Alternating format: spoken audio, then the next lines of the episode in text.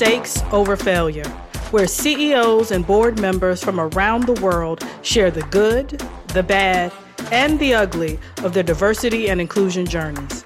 We are CEOs. We understand the pressures of leadership and the rules that are often unwritten. I'm Dr. Christine Crawford. And I'm Leslie Wingo. Together, we're here to spark honest and frank conversations that will encourage us to think differently learn from failures, avoid inaction, and encourage each of us to make mistakes. The world needs better leaders, and we can become better together.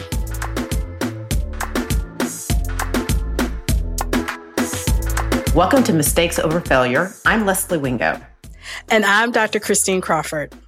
Our guest today is Brett Hurt, CEO and co founder of Data.World.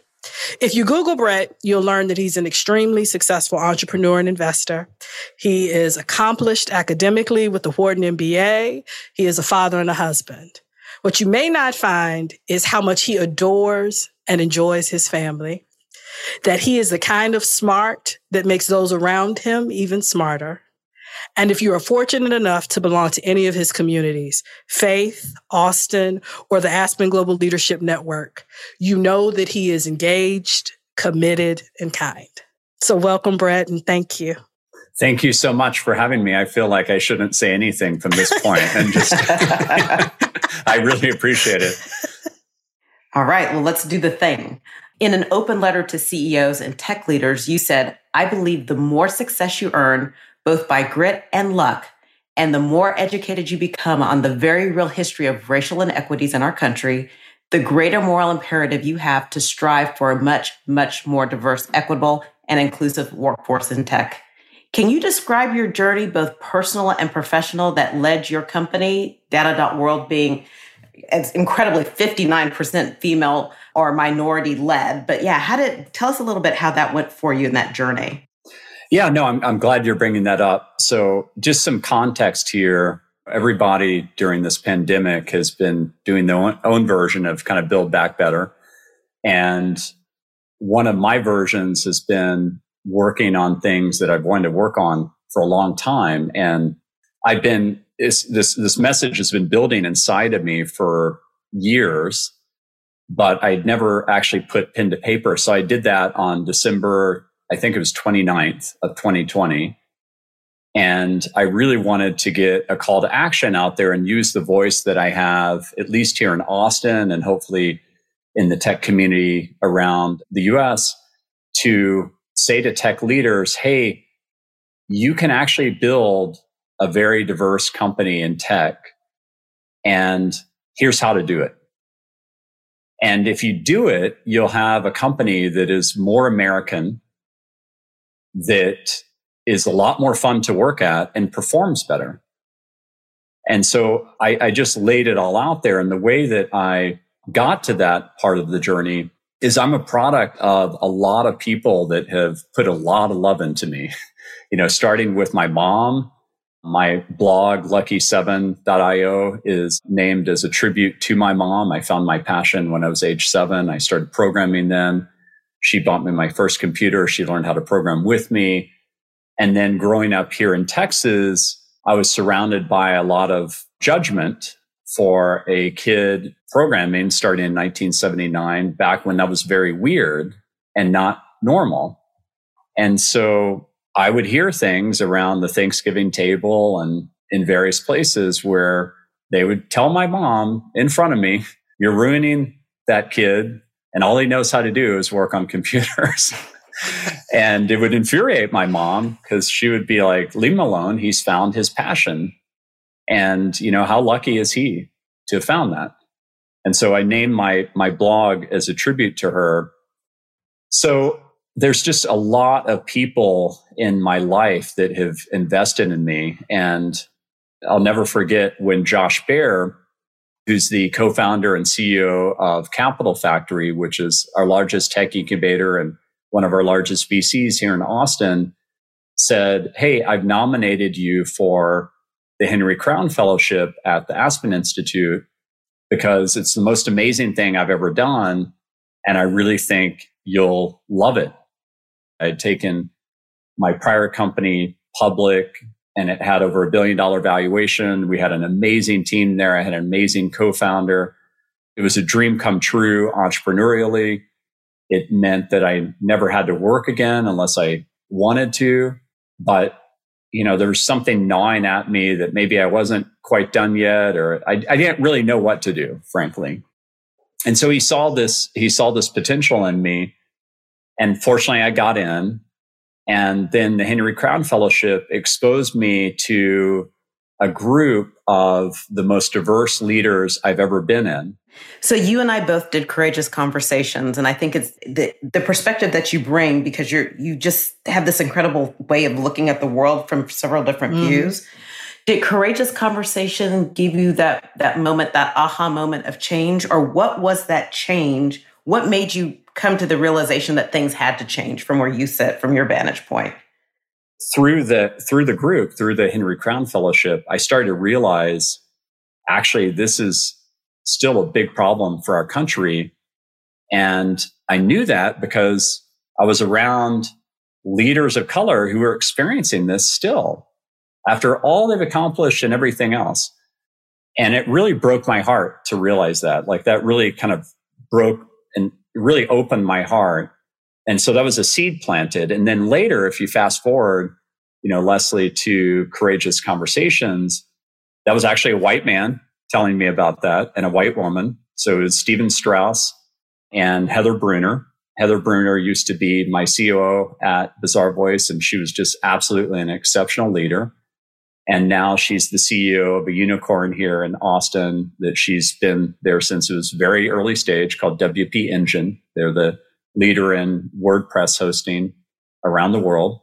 And they said, Brett, you've got to take this. You know, we, we've taken this program and you have to take it. And of course I was going to take it.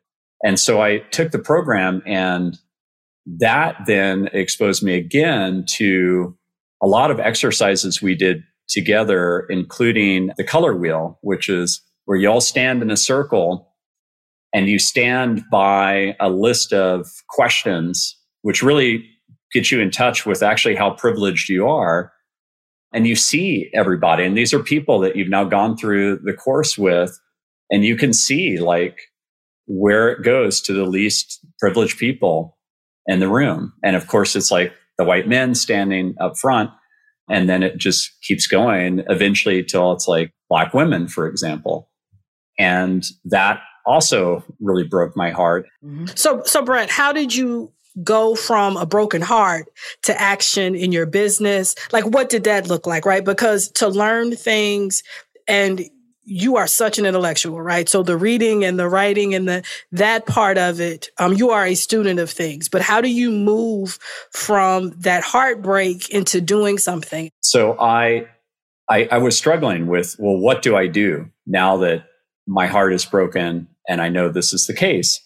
And then it occurred to me at Bizarre Bazaarvoice, we became so successful that there have now been over 60 companies started by former Bazaarvoice people. And when you start a company, you can be very deliberate with who you choose to hire. And one of the things that people get really wrong when it comes to building a company is that it is very, very easy to hire people in your immediate social network and you're both black women. So for example, you're going to get invited to events where there are more black women. I'm not as a white man. I'll be invited to more events where there's maybe Jewish Americans. I know a lot of Jewish people. Um, you know, I'm very involved in the Jewish community and our synagogue and, and everything else. But, you know, we're all kind of typecast a bit. And there's actually a level of beauty in it too that we pull together and, you know, we support each other in these groups. You know, there's different content, for example, at conferences sometimes for women and the struggles that women have in progressing in their careers. And there's different content that's programmed to them. So there's reasons why we have these different events that are focused on different groups. But when you start a company, if you're not intentional about it, you'll end up just being primarily white men. And that is in fact what happened at the beginning of data.world. which I'm embarrassed to say. We were 12 people and there was not a single woman on board hmm. at the beginning of Data.World. And I told the team, I was like, hey, and this is before this is before courageous conversations beyond diversity. This is before George Floyd. This is before a, a lot of things. And I told the team, I said, oh my gosh, guys, because they're all guys, we're really doing it wrong. We're not going to be a place that women want to work if there's no women here. And they've got to be the first woman to join an all male team. And so I'm like, we can't hire a single additional person, period, unless they're female. And then we started to change the shape of things and as you noted at the beginning of this, we're now 59% either female or people of color at data.world, but it had to be deliberate. And then I always get this pushback from people to say, and I get this primarily from white women where they say, Hey, I would like to be a diverse company too. I believe in equality. I believe in America. I believe in the big melting pot that we are. But there's just, you know, there's really just not a lot of minorities in tech. And I'm like, well, where have you been hanging out? Like, are you showing up at the places where there are diverse people? Because if you're not explicitly trying to show up in those places, then you're just going to get invited to a lot of events that are dominated by white men. And so then you're going to, you're going to be in this bubble where you assume that the whole world is you know, white men. And so you've got to be very deliberate about it. And the payoff is huge. Like if you hire, for example, a bunch of females in your company, guess, guess who they're going to bring on board? They're going to bring on board people from their direct social network because they're hanging out at a lot of conferences and events where there's a lot of females. If you hire black Americans for your company, guess who they're going to bring on board? If you hire Hispanic Americans, guess who they're going to bring on board? So eventually you can change the shape of these things over time. And the payoff is you're going to have a company that's a lot more fun to work at. You're going to have a company that has a much richer culture that approaches things from perspectives where you're really going to be able to look around the corners much more quickly and form much better strategies. So, Brett, was there anything about this transition at data.world that was hard? Or was there anything that you that you tried and didn't work or anything that you were surprised didn't get any traction? Because you talk about you know hanging out different places and success about propagating success but uh, were there any missteps or things you maybe in hindsight? It was it was hard initially because we had to figure out well where do we show up? And then when you do a little research and a little homework on it, um, you find out that there are a ton of groups out there. There's a group called Black Who Tech in Austin, the Hispanic Hackers group in Austin. I mean, there's all types of groups that really open up and they, they actually want people to come in and say, Hey, how can we help? Just how can we help? Like a lot of times that's the best thing that you can say to people. The other thing is that we really, um, I got involved in another group. I mean, it's just like so many examples of people who have really put a lot of love into me. I got involved in another group, which is now called Recode the Quo, that uh, Steve Sachs started, a white man, also a Jewish man. I know him well for, through the Jewish community. And uh, he got quite a few people involved there, like Muna. I can't remember Muna's last name right now, but um, she was especially helpful in a review of our website. And she said, Well, I understand you want to build a diverse company for this type of payoff and et cetera. As an entrepreneur, like part of the payoff is like you want to build a company where you're really proud to work yourself. She said, But your website doesn't communicate that. I'm like, You're absolutely right. Like, in your job descriptions don't communicate that. So if you go to our website today, it really communicate. And you know, we we started that years ago, but we were unintentionally not designing and describing in a way that would actually attract people of color and attract diverse populations because it just didn't look like we were prioritizing it from the outside, even though we are prioritizing it from the inside. I have a question for you. Sure. It's interesting when we think about DI initiatives and what that looks like for for America now and going forward. Are there initiatives that you see that have worked and initiatives that you've seen that haven't worked? How do leaders start to incorporate some of the things that you're talking about into what they're doing, not only from a personal perspective, but from an organizational one as well?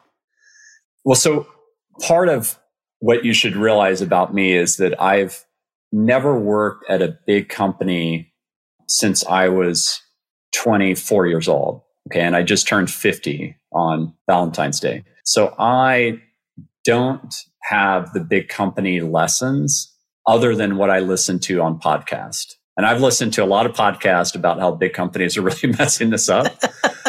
and you know, it's it's heartbreaking to to hear that and the disparity in pay and everything else that sometimes really hurts these initiatives so much at these at these big companies. So I'm not a person that can speak to the big company experience and how that gets messed up.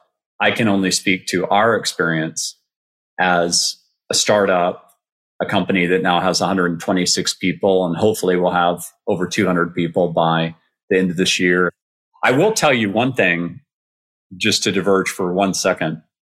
One thing that I really believed strongly before the pandemic is that companies had to be built in person in offices. Mm-hmm. And we did that at Bazaarvoice. Like, as a matter of fact, I was so dogmatic on that at Bazaarvoice that we didn't hire someone outside of Austin until we opened our London office once we went into Europe. And the proof was in the pudding in, in, in several ways of that in-person culture. First of all, we got named the top place to work in Austin when we're small, then medium, then large. Secondly, when we went public at over a billion dollar valuation, we had only raised 23 million and we had 13 million left in the bank when we went public. So like huge advantages of being in person. So I thought, well, this is just the way you do it. And I built Coremetrics alongside a great team, also in person. So I was terrified at the beginning of the pandemic, absolutely terrified at what is this going to mean for our company's future? Like, are we going to die now? Because we weren't yet at repeatable product market fit at the very beginning of the pandemic. We, we had a lot of customers who loved us, but we weren't yet at that mode where we knew if we hired people in sales that we knew exactly what they should do and they were going to blow away their goals. So I was terrified because I was like, now we're going to do all this remote. And what happened is we actually really thrived. Like we pulled together as a team. We did extremely well during the pandemic. We beat all four of our COVID financial planning scenarios. We never took PPP money or anything like that.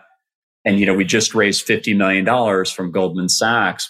So things really turned out well in the end. But one of the things that we picked up during this time is, you know what? We can hire the unicorn candidates outside of Austin because we're all just on Zoom anyways mm-hmm. during this period. And then we started to hire some of our best people ever outside of Austin. And so today, you know, over 30% of our people now are outside of Austin. And one of the beautiful opportunities I think that the pandemic uncovers is that you can build a diverse company now much more easily right. than before because as long as you embrace the benefit of remote work, and we still come in the office regularly, and every quarter we fly everybody in for our big all hands, and it's a really big celebration and a time to build up that in person trust that can only occur in person. I mean, if you if you think about like a family reunion, and if you just try to do it over Zoom versus in person, where you can give everybody hugs, it's just not the same. but you know that trust bank in in it, what I'm finding out can build up very, very quickly. And it makes building a diverse team much easier if you embrace the power of remote work because there's people that are literally the unicorn candidates. Like, and by unicorn candidate, I mean, you, you've got all the spec of like everything you want out of that candidate. And you're like, and I also want to hire someone this female, for example.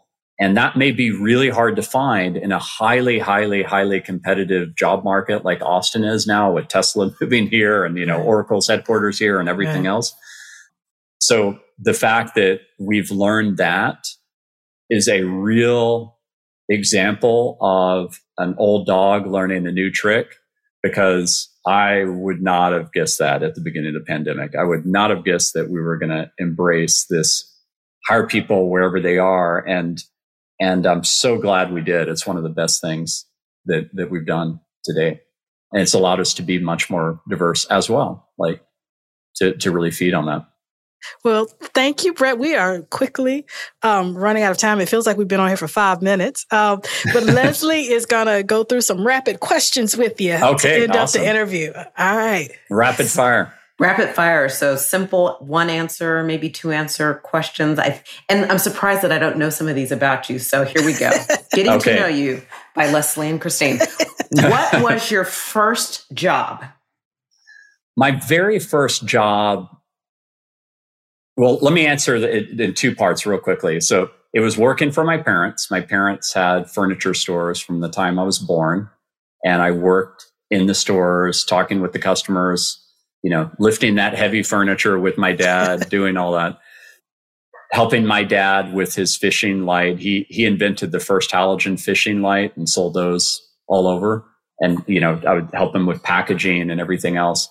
But my first job outside of working for my parents, which frankly did not pay very well at all. I don't. I think it was definitely there's some child labor laws involved there.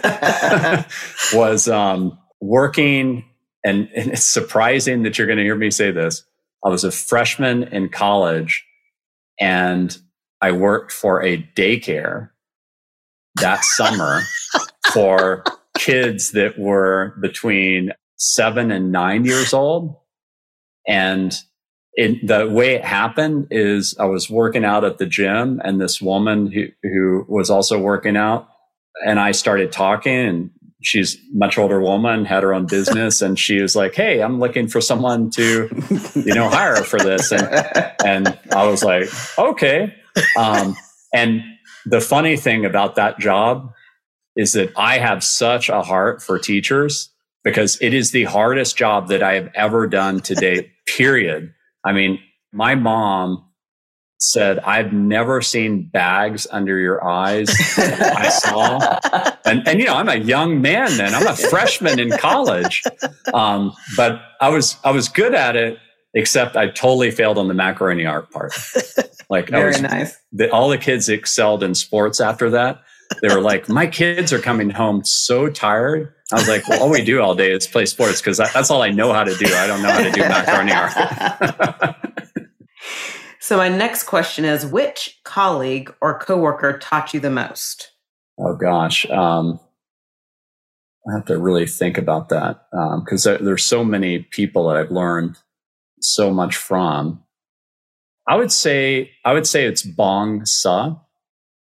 His last name is S U H, mm-hmm. and he was my first real mentor during my Coremetrics days. So I started Coremetrics as one of the first web analytics companies and one of the first software as a service companies ever when I was 26. He was my first board member to join and really took me under his wing and said, I'm going to mentor you and just did it with such a great heart. And I just made so many amazingly bad mistakes. and he just was always very gracious with me. And, and, and today he actually helps Data.World. He's one of our advisory board members and he just wrote a testimonial for the second edition for the Entrepreneurs Essentials, which comes out in the next three weeks. What is your favorite book that you Probably, have not written? My favorite book is uh, Man's Search for Meaning Okay. And so that book, Man's Search for Meaning, I always tell people any human being should read that book as one of the top three most important books of their life. Okay. And then search for that meaning in their life. Because once you find that meaning, you're propelled by it. Business acronyms, love them or hate them? I personally don't like them because I uh, I I really model myself to the greatest extent possible after Warren Buffett. Mm-hmm. Warren Buffett is the world's best investor, but he never makes anybody feel like an idiot. And he could make us all feel like idiots because he knows more about investing mm-hmm. than all of us. Yeah. Um, and he reads obsessively and he uses language that everybody can understand. What is your guilty pleasure? Um, let's see. A guilty pleasure. I mean, I love margaritas. you know, I'm an Austin that. boy. I'm an. Austin boy. So, like, I love margaritas. I don't drink them every night, but if I'm out, I'm usually looking for what's on the list that is margarita like.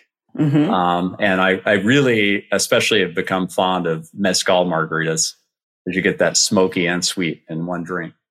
What is the job you've always wanted but haven't done so yet? Well, I thought it, I, I thought at one point that I would be a good mayor for Austin, but my wife says that's not happening ever. And she knows me best. We've been married almost 26 years now. And part of the reason I even started to think that way, frankly, was because of the Aspen Institute. So I started to think like, well, if I wasn't an entrepreneur, what would I be doing? And I got pretty energized at one point thinking, well, maybe that's it. Maybe I'll, maybe eventually I'll run for mayor. Um, but I, I really think that she's right in the sense that I love being an entrepreneur and I can affect change in the world best that way. And then the second best thing is that I love investing in entrepreneurs. My wife and I have a family office where we're now investors in 40 VC funds and 124 startups, of which 77 are here in Austin. And I especially run to meet with female entrepreneurs or entrepreneurs of color. Again, because you can be very intentional with where you spend your time and by the way, my number one performing company that I've ever invested in to date, outside of, of course, my own companies, is Everlywell.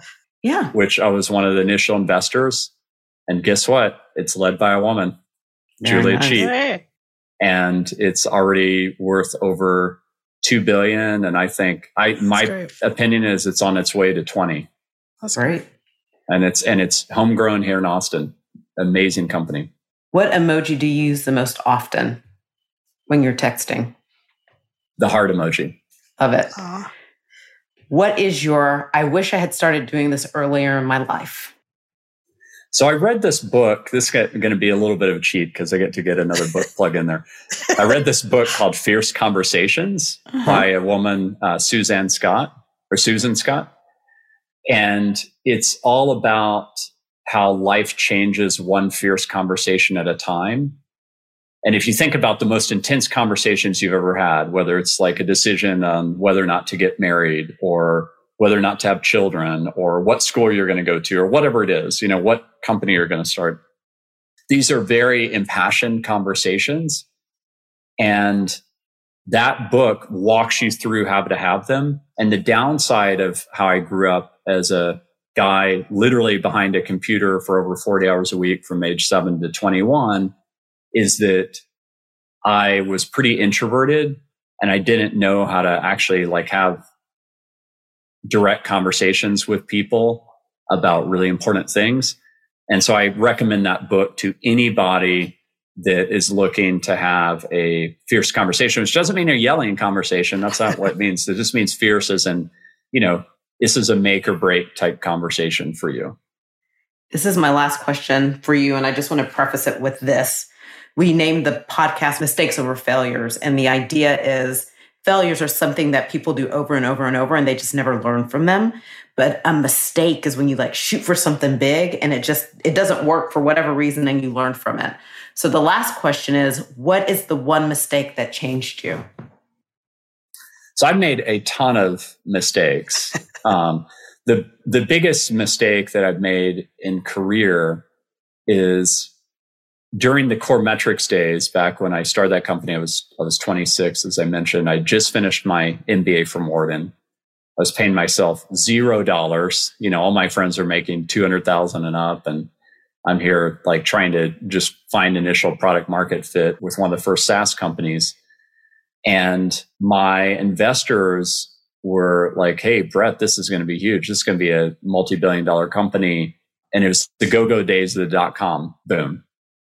Mm-hmm. And we quickly hired about a hundred people and we didn't have anywhere near the amount of revenue to justify that. We did have very referenceable, passionate customers. And then the dot com bust happened and we lost 97 of our 100 customers because they all went out of business. And I had to let go of two thirds of our team. And it literally broke my heart. I mean, I was Richard Hendricks in that show Silicon Valley throwing up in the trash can, you know, mm-hmm. types of things you see. My wife can barely watch that show because she's like, I've lived all of this with you, buddy. You know, I became an entrepreneur after I got married. And and she's seen all the drama that sometimes unfolds in entrepreneurship. And I would walk around with her in San Francisco saying, I literally feel like I'm being punched in the gut every single day. And at Bazaarvoice, the way that came into play is when that great recession hit. And I thought, uh oh, this could be really, really bad. We just stopped hiring, period, for six months. And we beat our goals all through that period by pulling together. We, we had to work much harder, but frankly, it was a very scary time in the US. You remember that time and in the world, period. Like we all thought mm-hmm. we were teetering on the brink of a Great Depression. And if some of those bailouts hadn't happened, it may have actually turned into that. I don't know. I'm not a, I'm not an economic, you know, I'm not an economist, so I don't really know what would have happened if we hadn't bailed out. But it was pretty, pretty scary. And we beat our goals during that time. And then we started hiring again and it made our company much more resilient and strong because of that. Well, just, just want to thank you, Brett, for your vulnerability and your honesty and sharing with us how heartbreak and mistakes can lead to impact and change. And it's no surprise at all that the heart is your favorite emoji. And I think that's that is you. And I think that is um, the story that you shared with us in one bit. So again, thank you. Well, thank you so much. Thank you. Thank you for listening. We are Mistakes Over Failures, a podcast by YPO, the global leadership community of extraordinary chief executives.